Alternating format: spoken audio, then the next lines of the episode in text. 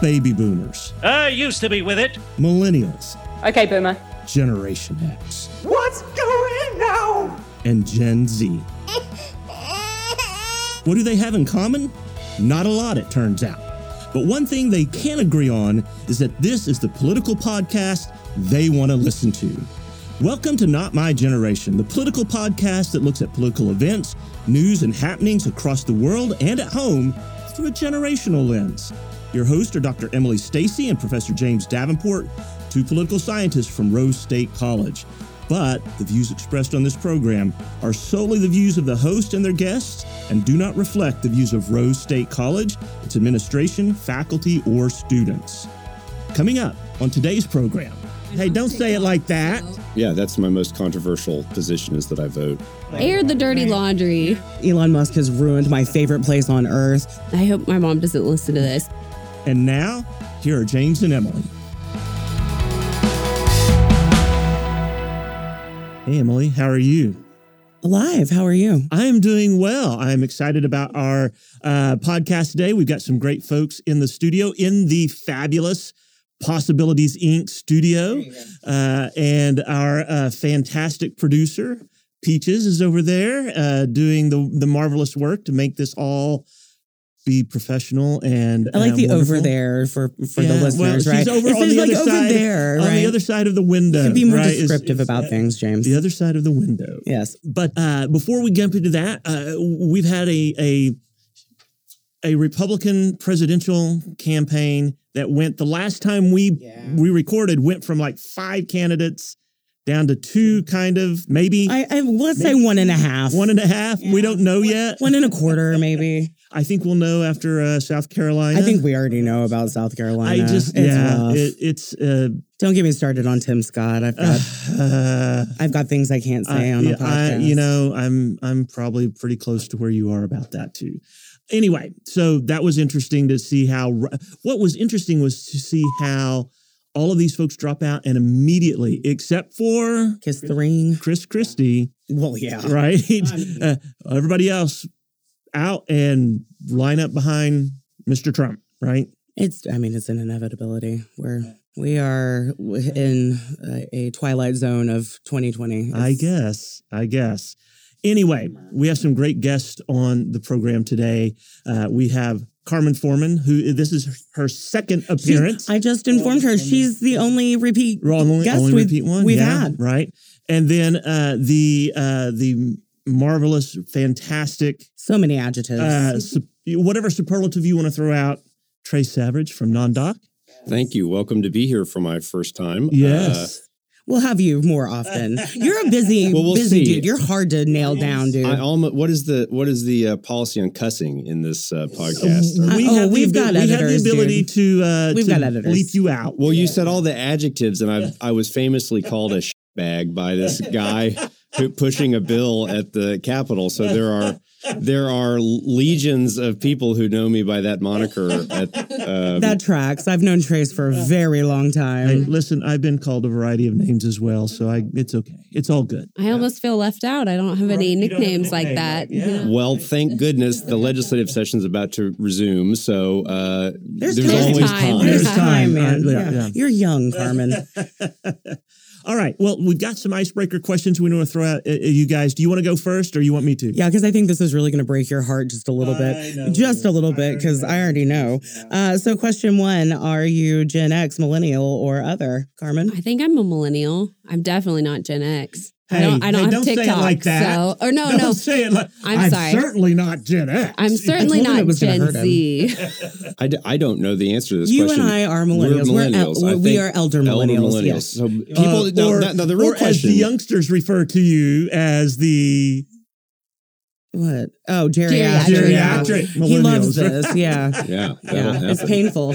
I uh, now do we need to inform listeners of our the fact that we went to middle school together We went, Oh, yeah, I through, didn't know yeah, that. um, yeah. and we hated each other Yes. like like mutual dis yeah. mutually despised one another And we just ended up in the same realm. right like and yeah like ten years later Mm-hmm. Uh E Capital. Yeah. Darwin hired the both of us. Like one right after the other, like two weeks, three weeks apart. and it was we I think I walked in I saw you and you looked at me and I looked at you and it was like, okay. And then we became really good friends. It turned out like we liked each other more than pretty much everybody else. So Which is neat. we needed to adult a little bit, I think, to to appreciate each other. yeah, Yes, But uh, we're very proud of Tres Savage. He's a good so, dude. So we have a de- we have a detente in that we're not going to. neither of us is going to tell stories Exactly. of the other Yeah, one no from high school. Come no, on. Exactly. no, we are now a union. We've teamed up against the two of you. Come on, air the dirty laundry. You're yes, no, you are. no. Very- we- this is a detente. This is a truce. We, ceasefire has been in for, force for about five years. We'll, we'll figure this out. Yeah, don't don't answer anything that James Davenport asks you. All right, second question. What are you currently reading, watching, or listening to? Hmm. Um. Well, I have been jamming to the new John R. Miller album for a couple months. Okay. He's got a great. He's from West Virginia, singer songwriter, um, really good guitar player, and uh, he's got a this. I think the first single on his uh, latest album uh, is called "Conspiracies, Cults, and UFOs," um, and it's a really good song. The the album is called "Heat Comes Down." Um, so if you're kind of like a John Prine or a Tyler Childers kind of fan, that's pretty good. Is what I'm watching. I I recently have decided to watch the entire series uh, from BBC called Endeavour, which is like the prequel to the Inspector Morse series. Um, as my father taught me as a child, no one uh, reads mystery novels for the plot. It's all about the social commentary. And this is very interesting British social commentary in the early to then late early 60s. Uh, then I think it ends in the early 70s. So Um, Tres's answers are a lot better than mine because I have been reading uh this Sarah J. Maas like fantasy novels that are like super thick and on all over TikTok, uh, which I'm not on, or BookTok, I should say. Um, and she has a new book coming out, and so I'm just running through these like 800 page kind of cheesy romantic fantasy novels. I don't know why, and then I'm, I don't know. Watching Seinfeld every once in a while, just oh, going back to that. Oh. Yeah, You are now my favorite I need a guest left, ever. a laugh here and there. you are so my favorite guest ever. yeah, I saw a meme making around, or not a meme, but just like a, a diagram. And it was talking about, it blew my mind. Jerry's hallway can't exist. That if you think of of where, if you look at how the kitchen is laid out and where that door is, Right. There can't possibly be a hallway that's straight the way you see the hallway. And now it's, I think it's, your mind is blown. I know, I'm never going to be able to unsee it. That's great. Favorite social media platform? I hate them all. Yeah. Meh. Uh, Fair enough. Instagram, if I had to choose one. Oh, X, I guess. I if know, I had right? To, I guess if I had to. I I can't Is it get your on favorite, it. I or is it the one that you, you use the most? Yeah, use the most. I do. for me. It's a yeah. Facebook has become useless. Um, you know, Don't it's funny that. because That when we started when we started NonDoc in twenty Yes. late twenty fifteen. I mean, Facebook contributed, you know, accounted for more than 50% of the traffic that we would get. And you would have, you know, every post would have, you know, a lot of interaction and people, and to the extent that people would like freak out on us sometimes. You know, it was a place where there was a lot of robust discussion Right. and organic reach has plummeted. Mm-hmm. Their their ad system is useless. It can't oh, actually micro target anymore, as far as I can tell. The I was just trying to give someone access to our page the other day, mm-hmm. and it was like a 25 minute like deep dive into various settings, platforms, and all these. I mean, they they have built and it's become almost dysfunctional, you know, uh, as a as a product. And I and and I I still contend that there will be some sort of uh, litigation at some point when when sort of large advertisers realize that the that the the eyeball numbers that they're being sold on on ads like they just can't possibly be real. Uh, you know, I mean, I don't, I don't, you know, not to throw that out there in a way where they, you know, scan the internet using AI and, and hear me and send me cease and desist letters, but like it's just like when we've purchased stuff, like it's just the delay is so bad and all this stuff. They're backfilling eyeballs. If there's a power outage situation, like think about all the the eyes they've promised in that like six hour period. Where does that go? How does that, you know, it's in the fine print somewhere, I'm sure, but it's just it's just so dysfunctional. So we we are trying to think about how do we get you know news content out other ways than Facebook. And in fact, I actually had a Facebook uh, I don't want to say an executive, but like a, a, a you know a, a corporate team member spoke to the Oklahoma Media Center, and we asked some of these questions, and she literally said, you know, you probably just need to find other ways to get news content out than Facebook and it was blunt about it and was just basically like this is not a platform for news news producers and news distributors Yikes. Yeah, after the uh, ethics uh, incident back in what 2013, 2014, um, I was at the the Oxford Internet Summer Doctoral Program, and uh, so a bunch of you know internet nerds, social media like researchers, um, and that was the summer that it had come out that they had been tracking people's uh, emotions, right? So uh, playing with uh, Facebook users' news feeds, putting good news in some some uh, feeds on top and others at the bottom, and kind of tracking uh, people's emotions after that. And as uh, an academic, you can't. You, they didn't tell anybody that they were doing this, right? And so uh, it, this you know huge trove of data cannot be used by social scientists because Facebook is completely unethical. Um, so yeah, I've not ever been, but I but I also cannot. Um, I, I refer to it as uh, that formerly known as Twitter. Um, I cannot. Elon Musk has ruined my favorite place on earth. Um, I will never call it that letter. oh it was already me. terrible though It was It was terrible. already But terrible. man, the ads, I'm getting so much nonsense now. So much more nonsense. you know what my favorite social media was and it no longer exists vine you Oh, remember like Vine? Yes, Vine. Yeah. six seconds of a loop video. It could only be so stupid. There was there was a limit on you know, it- and I liked that. Yeah. it couldn't be more than it was. You know, I love it. What's your f- favorite social media? No, you just that you, you just blanket no. she said Insta. Uh, Instagram, if I have to choose, but it's like the same thing with the ads all over the place now. It's like, I don't know, dude. why even bother? Until they change the URL name, I'm going to keep calling it Twitter because it's still Twitter. It's yeah. If I log on, I got to go to twitter.com. They can't re- so, they can't rebrand. so it's still Twitter. I don't care. I don't care about anything else. Samesies. So you guys. All right, you got to get through these questions, I know. bro. I We're- know. We're- you are we're, uh, killing me. Favorite pastime, activity, or hobby? Horseshoes. Um, yoga? All right. Very good. Good enough. All right, last one. One political view that puts you at odds with your peer group, colleagues, or family. Well, I I didn't write once this. did a, co- a podcast. Carmen, weren't you on the podcast that we did with Ben Felder, and we had a whole discussion on whether journalists should vote? Yes, we did. And I and I vote. yeah, I I'm a voter. too. Yeah. Um, and some people in the journalism world claim that you're not. that- Really? that- yeah, we were That you supposed to be vote? unbiased, Really? and I. And yeah. then you dive into the whole like some in journalism think that you, you know, have to be a registered independent. And I am some, a registered independent. I am too. Yeah. But like some people are like very mo- journalistically opposed to you registering as a political party. wow. Yeah. In most states, it doesn't, you know, some states it doesn't really matter, right? Because you don't have closed primaries. Right. Right. Here, it, I don't know. Yeah. Um, That's really interesting. So yeah, that's my most controversial position is that I vote. Hot take. Hot take. Tres is a Democratic citizen. Oh no. How dare you? I know, right? Um. Oh man, uh, I hope my mom doesn't listen to this. But every time she calls me now, she wants to talk about what's happening in Israel, and I'm just like, I don't want to talk about this. Yep. And so maybe maybe that's the uh, everybody wants to talk about that issue right now. I don't want to say a word. I don't want to have a conversation about it. Like, le- no, thank you. Yep. I, that's a great answer. Very good. All right. So we are this uh, this episode is focusing on the uh, upcoming uh, legislative session. I guess we should actually say two. We, we've got a special session and then the regular session. Uh, and I don't know why we have a special session, except uh, someone still hasn't learned how to play well with others. Did I? I yes, I said that out. I mean, which but- one? There are several. Uh, well, the one who called the special session. Okay, fine, Right. fine. Yeah. Right.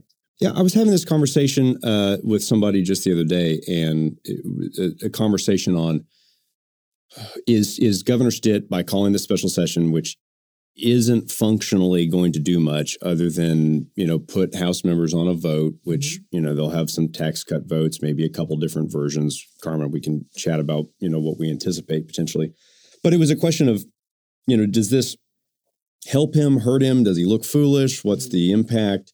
And we sort of came to a conclusion that from uh, from an outside the building perspective, from across the state of Oklahoma, mm-hmm. if you if you thought if you didn't like the governor already, you think this is a big stupid move. If you liked the governor and you think he's you know sticking it to the stupid legislature who can't get things done, you probably like the move, right? Mm-hmm. And but then what we what I sort of said was, and so that's why I think it's an uh, you know potentially a bad decision to kind of call this is because the bigger impact is in the building. Yeah, and it's gonna it could hurt him the whole four months of the regular session. Right, right. Is that in the message that it sends in the building is one of continued. I think some of the senators would say continued. Um, you know, a range of adjectives from disrespect to you're not listening to us, you're not hearing us. You're we not told respecting you, us as another right. branch we of did government. this in October. Mm-hmm. You called this. You wanted to have this conversation. We invited you to the Senate A and B meeting to testify and offer your plan on how we should cut this income tax. You said meh and held your own press conference instead. And so we just gavelled out and went home. And now, without v- very much other discussion or anything really changing, uh, we have even a more narrow call Right. a week before regular session starts, and not just a week before regular session starts, but like uh, you know, two weeks before they get the final estimated numbers from the Board of Equalization, which you know. Uh, we hope there's no major change in the economy, but you know, we saw a few years ago the price of oil turned negative overnight. You know, I mean, they're just you have things that could change dramatically in the next three or four weeks. I mean, how many headlines have I seen this week that gas prices are now below three dollars? Mm-hmm. You know, which is great for drivers, not so great for state revenue. You know, Yeah. So I, I think that if you're the Senate, e- even though everybody's obviously playing politics with all this, if you're the state Senate, there's plenty of reason to be able to say, yeah, we're not we're not doing this song and dance just because you wrote it on a piece of paper, you know. Well, this is what I don't understand. So, as you mentioned, he called this special session in October. Uh, Treat basically says, Come tell us what you think and why we should do this. He doesn't. Between October and now, apparently, he's not coordinated with anybody. He hasn't met with Treat and said, Here's what I would like to do. Do you think we could? None of that has happened. And he comes back and off and says, I'm going to have another special session as you said, more narrowly focused, right? Uh, and uh, and Treat's like, what's changed? You still haven't visited with us. You still haven't. And Well, so and I think it's a little bit of a both ways haven't visited. I, my understanding is that that that Pro Tem Treat and Governor Stitt's relationship has really, you know, uh, taken a hiatus in conversations. don't doubt you know, um, and I and I don't know that anything's happened to repair it or get on the same page. To your point, James. I get the feeling, and you guys are down there a lot more than I am, but I get the feeling that Treat's getting tired of the governor assuming he can just tell the legislature what it's going to do, and they're supposed to jump to his his demands, uh, and that he's getting pretty tired of that. Is that I think that is would that be fair? accurate. Is it, yeah. is it- yeah. Yeah, I think it also, however, you know, I, I think parallel to that, um, you know, the Senate caucus has been fairly messy for a couple of years, Mhm. and it's not aligned. There's not clear um, direction. I mean, if you just go back to the summer with the the first swing at the compact veto override, Mm-hmm. uh, Failed. you know One of them. failed. supposedly they didn't even know that they didn't have the votes. Yeah. Now I don't know that I fully believe that, uh, but you know, I, I think, and then I was actually thinking about this, and maybe we this is this will be the first place that I've even floated this um, notion is if we look at how the 2024 session could play out for this tax question. You know, traditionally, your your thinking would be, well, what's the what's the number one goal of both chambers and every caucus in in a set legislative session? It's to guarantee that everybody gets reelected, right? Like that's what. So that's their that's the cynical place that they're operating from, right? Well, if you so you think, okay, we've got election year coming up. Yeah, all these Republicans are going to want to, you know, have a, a tax cut in their in their belt to go back and run and run for reelection at home, right? Well, that may be true in the House where everybody's up for election.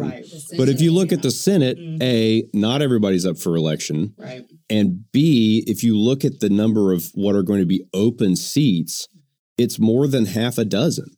And so a lot, you're going to have a lot of members, Cody Rogers, Joe Newhouse, Tom Dugger, uh, you know, even Dahm, although I mean, you know, I'm, I'm sure he's, you know, Standridge, I'm sure they they would like to, you know, have their legacy be that they forced through a tax cut. I'm sure, but um, I'll ask Senator Dahm next time I go to renew my journalism license uh, what his opinion is. But um, I, you know, there's not a necessarily as much pressure as you might think for this election year kind of thing. Now, now Blake Cowboy Stevens, you know, running in a redrawn district where he's got to introduce himself to half a Broken Arrow. Yeah, he may want to have you know something really taken care of, but it's not like, um, you know, it's not like the folks a lot of the folks in leadership of the Senate or even rank and file members, it's not like a lot of them have tough reelection situations coming up. You've got Bergstrom and you've got Blake Stevens, and everybody else is kind of, eh, I don't know that I have to have this done. Yeah, kind of coast to reelection, assuming nothing crazy yeah, or happens. may not even be running. And, you know, it, it, and so I, I think that, you know, it just, I, it dawned on me like literally last night that that was a situation. And I wondered if that takes a little bit of the pressure off that you would normally think that you think the House, boy, they're going to be wanting to deliver something Yeah. uh, to keep people and, and, and traditionally just for people's knowledge right? Like april is the filing period. So you often have the chambers are wanting to get a couple things done ahead of the filing period so that you know in the republican caucus anyway you're able to look at some of the folks on maybe the you know uh, who are a little more conservative or further right politically. You know you want to kind of cut off their their lane mm-hmm. to say, well, I have cut taxes. I have, you know, taken action on on school choice. I have done these things on, you know, that was the big fear in the Republican caucus last year is if they didn't do something on school choice, they were going to get an onslaught of mm-hmm. candidates challenging incumbents. Mm-hmm. Yeah.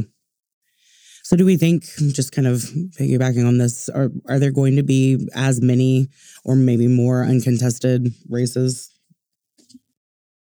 I don't know. I was actually looking just this morning at, the, at what the Senate outline is, and there's a lot of. I mean, those open seats. You know, a lot of them have already drawn uh, several candidates. Yeah, and, and some of the folks from the House are trying to jump over to the Senate, like uh, Representative Boatman and what Regina Goodwin. Um, and then the House seems to have a fair amount who aren't running again, like Sherry Conley, Marcus McEntire. Right. Um, but I wouldn't say it's like an abnormal amount. Maybe that's a good segue to talk about like what else we anticipate this session because I think you know if we if we look at how uh, the 2023 regular session unfolded, and then of course you know the sun- the concurrent special that they ran the budget bills through to not let Stitt be able to veto things without an override effort. Um, if we look at how that unfolded, it it really sucked the air out of the room for a ton of other policy, and so there's a lot of So much got left on the table. Right. So much got left on the table that actually I think, and we, you know, fact check me, uh, peaches, or you know, but uh, the, you know, whoever whoever the the Tony Reali is of you know at the end of this show.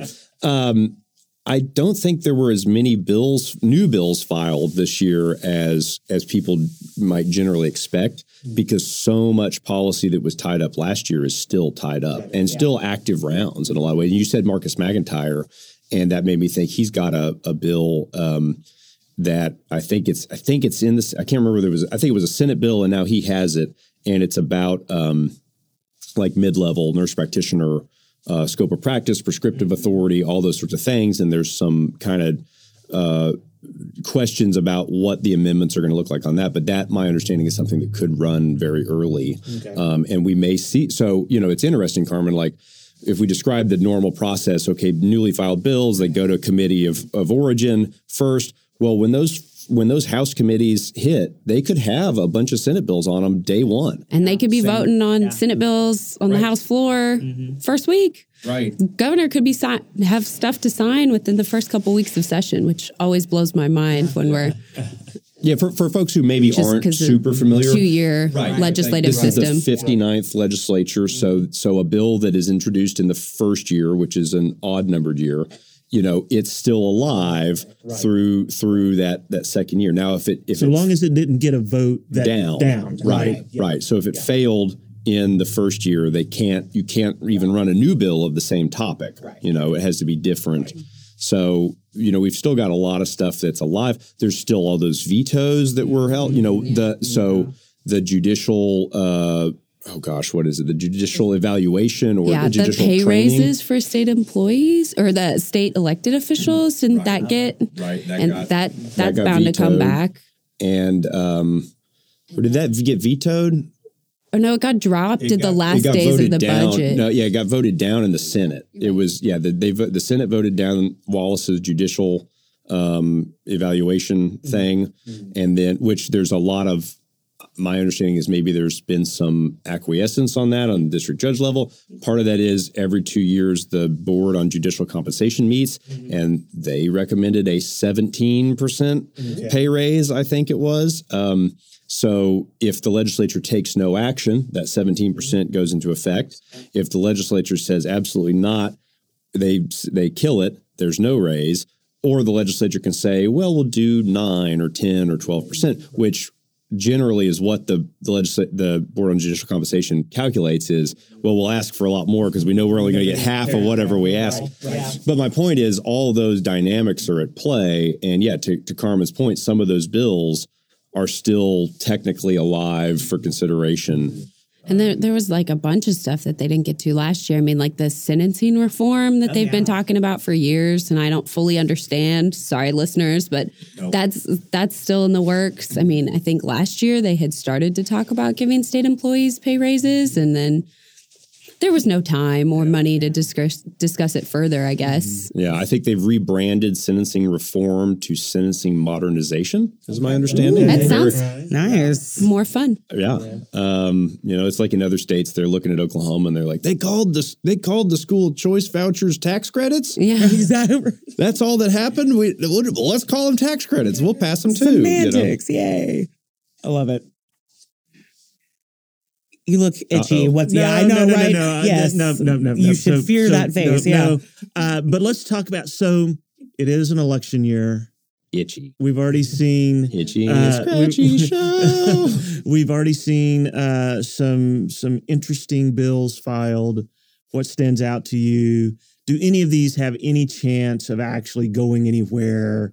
Uh, that's always um, one of my criticisms. Is some legislator files some bill more than likely just to get attention mm-hmm. has no no real not going to make any real effort to move this legislation and people freak out over it mm-hmm. they just go up in arms I'm really and it- concerned about the furries in my the- daughter's right, public school. I- You mean to tell me that Representative J.J. Humphrey is not always a serious broker of legislative proposals? I'm not calling anybody out. I'm just saying. I am just saying that. So, but does anything stand out to you? And does of those that stand out, do any of those things do you think have an opportunity to actually move to get action? I mean, I, okay. Past couple weeks, you know, we've seen a lot of journalists and other people tweeting, "Oh, here's this wild bill or that outrageous bill that has been filed." And what I like to remind people is that they don't do this in the Senate so much, but in the House, mm-hmm. there's just a ton of shell bills. And what I find is that the as you go through session, those shell bills that become real bills, you mm-hmm. know, somebody pops some language in it, and those are often more, I don't know, concerning, alarming to some. And those are the ones that actually have legs. It's not the ones that get filed before the bill filing deadline that are made to put on a mm-hmm. campaign mm-hmm. flyer or go out in a House press release or a Senate press release just to get somebody some attention. Right. Or literally troll, you know, journalists. Now, my under, my understanding in the House is they're limited to the number of bills that they. They're not necessarily limited to the number of bills they can author. They can author a bunch of shell bills, mm-hmm. but they're limited in the number of bills that they can actually try to move forward. Mm-hmm. Right. So seven or eight that they can say, "I'm serious about this," and those are the bills we should be watching. Right. The ones that they actually get assigned to a committee and they're going to try to move through in some way. right? Yeah.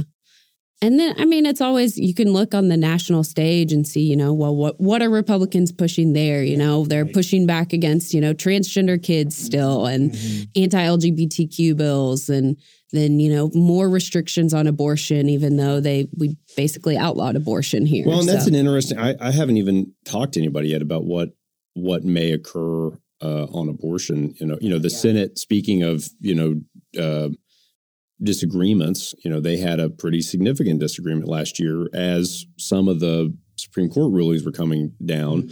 You know, should should the legislature, uh, you know, codify um, some exemptions for you know instances of rape and incest, right?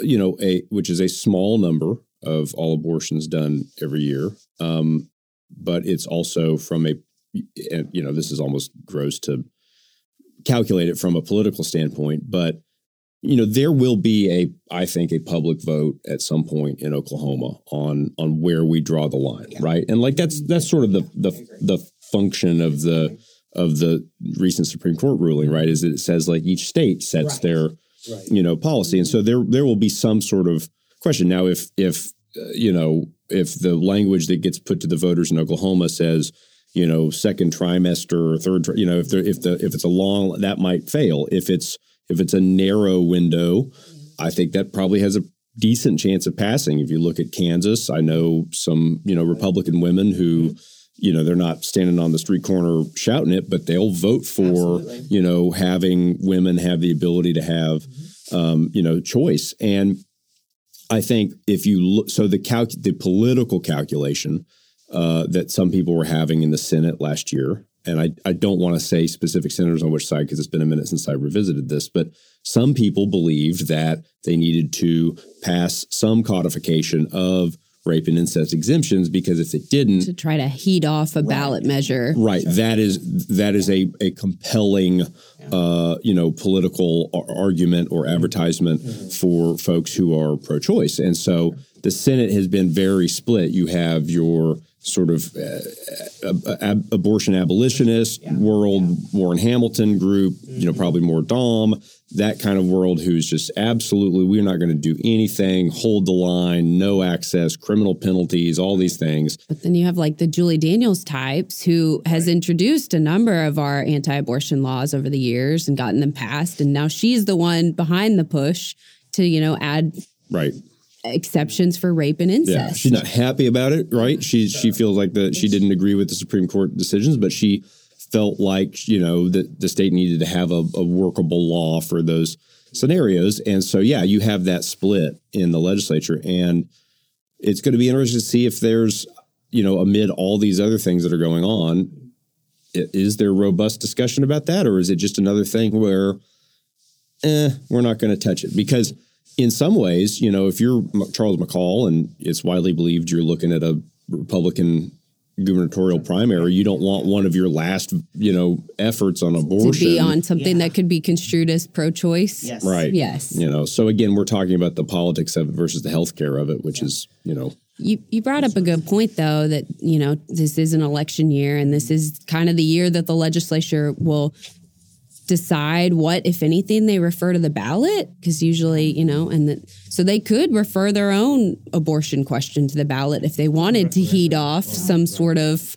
you know. Emily and I were having this discussion the other day, uh, and I was I am surprised that there hasn't been an effort to get a state question on this issue. We, we've seen its success in Kansas, in Ohio, in Michigan, in other states uh, that uh, that uh, voters have carved out um, uh, some type of protection for abortion in limited cases or, or whatnot. Uh, and I've just been surprised that there wasn't an effort, uh, kind of, to to put something like that as a state question on the ballot. I wasn't thinking it coming from kind of the right, right? I wasn't thinking of it coming from Republican politicians who uh, want to want to narrow whatever those exceptions are. But um, I think my best guess as to why that hasn't happened yet is because you would need a lot of money uh, to to to shepherd that ballot initiative into a winning position. Basically, like I, you know, um, one, I think Tres is right that you have to be very careful in how you write that question for voters Yeah. to make it pass or to hopefully make it if you want to hope that it passes. Mm-hmm. But then two, I mean, I think you need you need the big money from like groups like mm-hmm. Planned Parenthood and groups like Planned Parenthood are more focused on states where they they perceive that they have a better chance of winning. Mm-hmm. Um, and so maybe they'll start there and then move to states like Oklahoma. That's my guess. I, ju- yeah, I don't know. I mean, that I, you know, part of I think why we don't know, you know, speaks to the the challenges that the the Democratic Party and, and sort of the political left of Oklahoma have. And when I say challenges, I, I mean I have a friend who who sort of jokes like when you say the Democratic Party of Oklahoma, like what do you mean? Like what is that? You know, and I don't mean that to be in an insulting way, but like it is just I, I'm not clear. I, I don't I don't I I don't get outreach to. I don't like there's not uh, you know, I'm not clear what the wh- where these things sort of come from. Uh, I know that that former Governor Walters has been, you know, historically supportive of certain ballot measures and some, you know, progressive efforts, and he's sort of a a, a leader in in that realm. Um, I know there's, you know, a, coordinated effort uh, underway on the minimum wage, you know, and that state question is going through the legal challenge process right now, and that's you know, so maybe there's a calculation of, hey, that's a good one for 2024, and then maybe we look at, you know, an, an abortion question in 25 or 26. I, I don't know, but I, I think that that does speak to the question of, Carmen, if you were to say who's in charge of those decisions for sort of the political left in Oklahoma, I don't yeah. know that it's clear who is. No, I mean, there's that one group that formed We Are Rising. yeah. yeah mm-hmm. That I, I think if there were to be a ballot measure effort, yeah. they would, they would be, be behind it. But I mean, yeah, the, I, right. there is no. I think I got an email about that group, but I mean, I don't. There's no structure behind, you know, the Democrat. Well, I'm going to get myself in trouble here, but they're they're not as organized. So, yeah, I, and I don't think that that's a controversial statement. I it's think not. everybody would. It's not. It's no. If you look at the newly released regist- voter registration mm-hmm. stats for the state, the Democrat Party continues to lead bleed yeah. registered yes. voters, right? What seven percent? Only, yeah, the only party to actually have a decline mm-hmm. in the number of voters uh, over the previous year, right? And they're down to like twenty eight percent mm-hmm. uh, of, of the state of registered voters. If you combine independents and libertarians, you're at roughly twenty percent. I mean, uh, there's no infrastructure there uh, as a party, they, and and we well, continue to see this in in races, especially statewide races, where the Democrat Party can't even field candidates for some of these yeah. statewide offices. Right. Yeah, yeah, and and I think if you look at the the recent, now I'll get myself in trouble, but if we look at the mm-hmm. recent, uh, you know, Maps Arena vote mm-hmm. in Oklahoma City, yeah. you know the the the opposition was you know a, sort of a couple similar grassroots activists, you know largely led by kind of two white male polarizing figures, mm. you know, who are not, uh, you, you know, ha- have not shown a, pro- a, proclivity to to you know win, uh, you know, major races even in Oklahoma County. And so I think that you know if you if you look around and you go, well, who is going to maybe push that?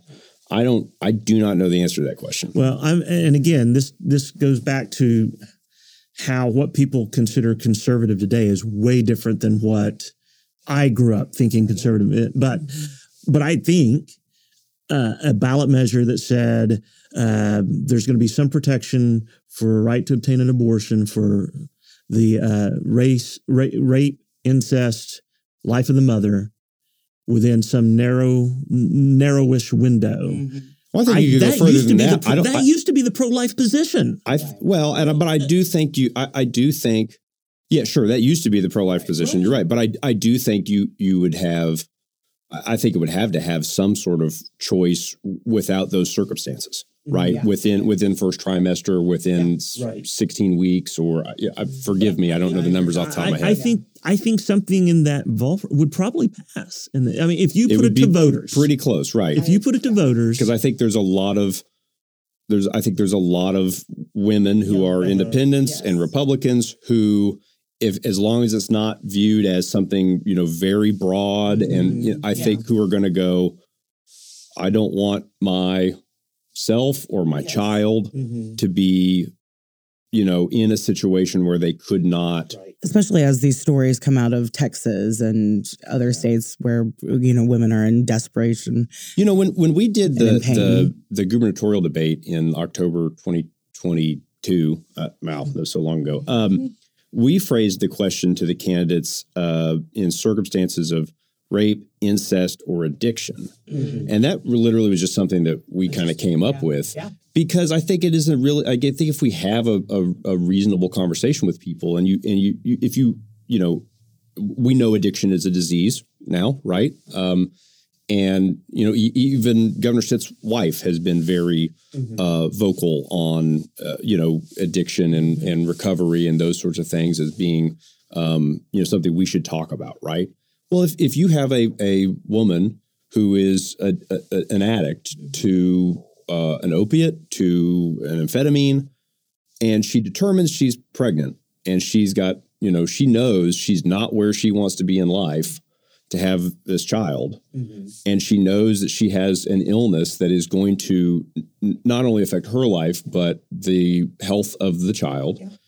And it, it's just a very you know i really wonder what people if they were pulled on that would think. Like do, are we saying we should you know require this woman to carry this baby to, to term if she is saying i know that i'm not where i need to be because i have this you know condition that i'm is not easy to address right and is going to take some work? I, yeah, I just i think that even if you put those um i don't know if you put that in statute but um I think that that if you really have those conversations with the public, you, you know, it's not a black and white issue, you know, and and I think there's a lot of I I think it would be really interesting to see what voters did. Right. Yeah. Any other issues that you think are going to be hot on the plate? Tribal issues. Yeah. Yeah, um, you know, we did. I thought it was very interesting, Carmen. Um, on January 11th and 12th, Governor Kevin Stitt and Chickasaw Nation Governor Bill Anoatubby signed new uh, tobacco taxation and motor vehicle compacts.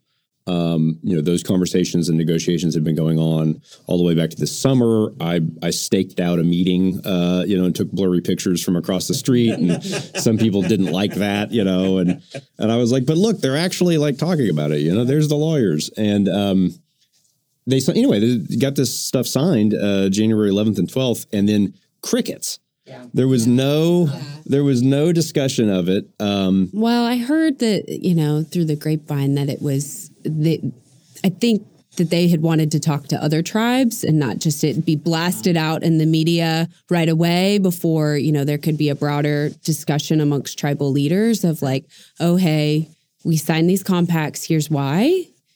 That's that's what I heard through the grapevine. that probably makes some sense. But it was if you, if- If, you are, if, if the state administration is, you know, actively trying to, you know, make those, um, uh, make that outreach, you know, which I think they gener- they have done a better job lately. Now, uh, again, and this kind of goes to where I wanted to take it is that the political messaging back is oh no he they, he won't negotiate you know that that's how I even found out that all that that meeting was going on back in the summer was because I knew there were conversations ongoing and then the the five tribes council put out this statement that said Stitt won't negotiate on these these compacts and there was obvious consternation from the Stitt administration which was like we are literally like In in negotiations. negotiations, right? we have all these emails back and forth, and I was sort of having this conversation, and I was like, "Emails, you say? You know, like let me." Give me those. I would like to request those, and like they chose to give them to me, and then I was like, "There's a meeting, huh? I know when the meeting date is. I know who some of the people are. Let me see if I can find. Let me confirm that this meeting's happening." You know,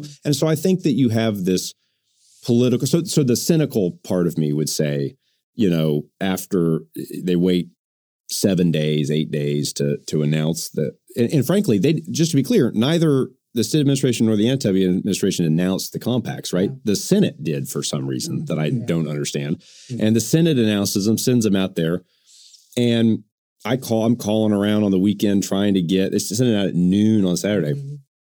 and you know confirm that this is really going on, but I can't get a statement from either you know, an official statement from either governor or anything like that.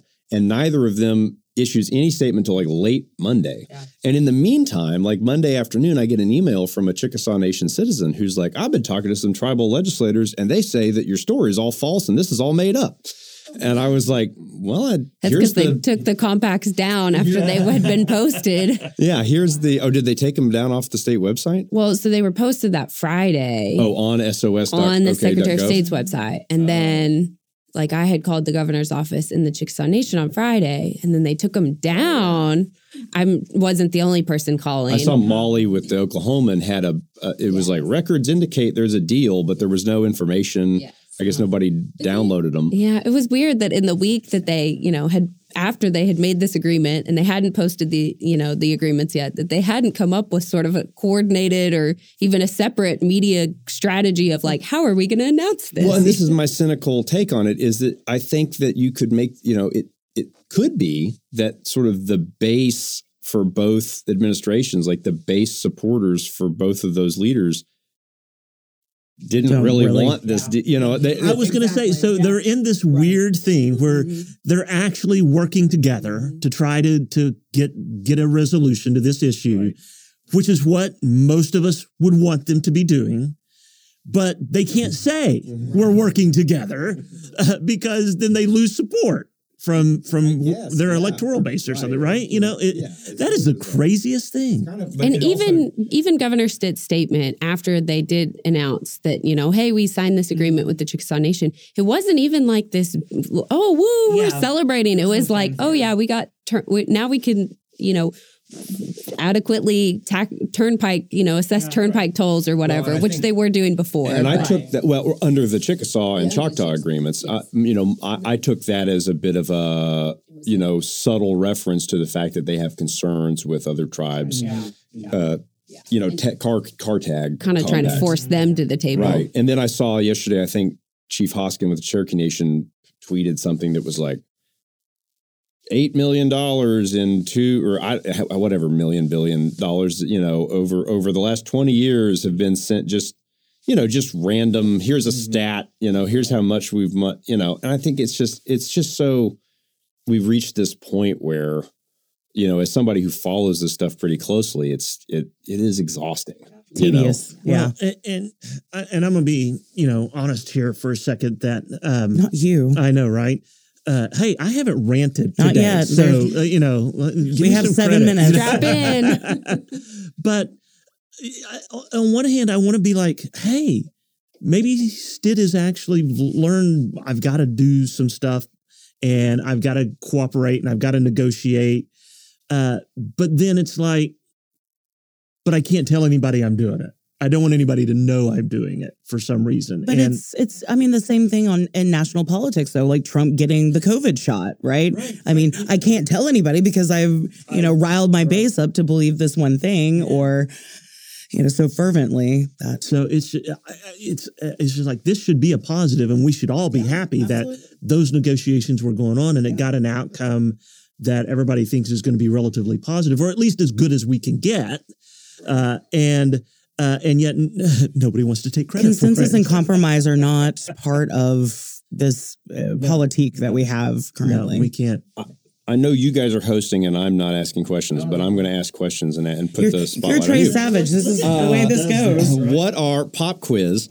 What are two things, and there could be more. I, you know, I, I just have two in my mind. What What are some things that could fundamentally alter this legislative session coming up that we're not maybe we haven't talked about yet that could totally change the dynamics of what what this legislation said legislative session ends up being? We're talking one tribal. We're talking state mm-hmm. tribal issues. So what would that be? the Supreme Court ruling On on, the previous the, on Stroble or on this previous the, on the compact extension. So they're weighing two different major tribal cases. Right. Yeah. And the and I think one. I think that so Carmen got both of them. Uh, so we have Stroble Stroble versus the tax commission, which is the question of of um, income tax, uh, income taxation. And we can come back to that here in a minute, or you know, on the state's jurisdiction to tax the income of tribal citizens who live and work on their reservations. And then, yes, there's challenges. Um, I don't think it's just on the compact extensions. I think it's on every bill they ran through the concurrent legislative session. And so there's some belief that there could be a you know a, a situation where the Supreme Court essentially throws out last year's budget. No, no, no. It's um, it's. I think it's just on the bills that he vetoed. The, the governor vetoed, and the legislature came back to override in special session because he didn't veto the budget bills. I think so. He didn't sign the budget bills. And so, but I think one of the arguments, and so this is where Yeah, where's Tony the weeds, Reali, but- I think because I, I had the same, I didn't realize that somebody else was explaining to me recently, but I, I think some of the argument is that uh, it was not appropriate to run those through to to run all of the other budget components that they did through through concurrent session, concurrent session, and which sort of explains why Stitt he didn't veto them, but he didn't sign them either. Yeah. and he he didn't because he didn't want to give you know credence to the fact that I think this is a legitimate way to do it. So there's some some belief that there could be one or more of those things, you know, that, that get sort of tossed up, and now the legislature ends up having to craft two budgets. Oh, don't even tell. Don't even say that. Don't jinx us like that. remi- I know, I know. Um, do we have time to talk Stroble real quick? We very quickly. I, I got my five minute notice. So Alicia Stroble is a Muscogee Creek citizen. Um, she lives and works within the boundaries of Muscogee Nation. I, I think she derives her income from the tribe. I can't remember off the top of my head. That there's a there are two precedents. I, I believe that she will prevail in the Supreme Court. I, I thought that if you looked at the oral arguments, justices, some justices were sort of reaching for what might be a way we could rule in the state's favor. Probably either way, this is going to the U.S. Supreme Court, right? um, but the but the the state tax code is fairly clear. Now, the state tax code specifically says that you must derive your income from the tribe, right? But that's pretty clear. Um, and then, of course, the Sac and Fox U.S. Supreme Court ruling from uh, 1991, maybe. Um, I, I also think is is pretty clear, and it doesn't it doesn't specify uh, from where you derive your income. It's if you drive your derive your if you live and work within reservation boundaries, a state has no no income tax jurisdiction over you. And so I think those are pretty straightforward, right? And so now the impact of this, you know, is maybe estimated at $75 million, something somewhere therein, potentially, because you've got, just to be clear, the reservations that have been affirmed are the five tribes in eastern Oklahoma. You have the Quapaw, you have the Peoria, Miami tribe, I believe, um, and maybe one other. And so but then the tribes in western Oklahoma, different treaties, reservation was rejected for the Cheyenne and Arapaho, um, and other tribes do not have that same standpoint. And so I think, you know, we talked about people have rooting interests, almost like the sportification of politics. People are either for the tribe, for the, you know, or not, you know, uh, against it or they're, you know, whatever it would be. But I think it really, you know, from a, not to, not to use the governor's term, but of fairness, I think the Stroble ruling will really set up an interesting standpoint of like do, who who has to pay income tax mm-hmm. and what all what all does that cover?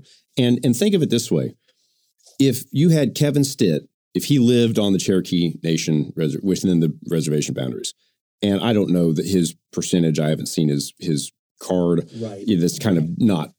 It's kind of frowned upon to ask that sort of thing. But he is a he is a white passing tribal citizen, right? and and did not grow up in the mm-hmm. the culture and all these sorts of things.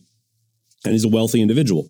If he would be exempt from state income tax, and yet a full blood Comanche citizen who works for the Comanche Nation in Southwest Oklahoma has to pay tribal income, has to pay state income tax. That's a really how do you how do we couch that as a society? Right. right? Especially, especially when you consider that. Let's not even say Comanche, which is a, sort of a larger tribe of Western Oklahoma, but there's a lot of smaller tribes and and historically much poorer tribes. Right.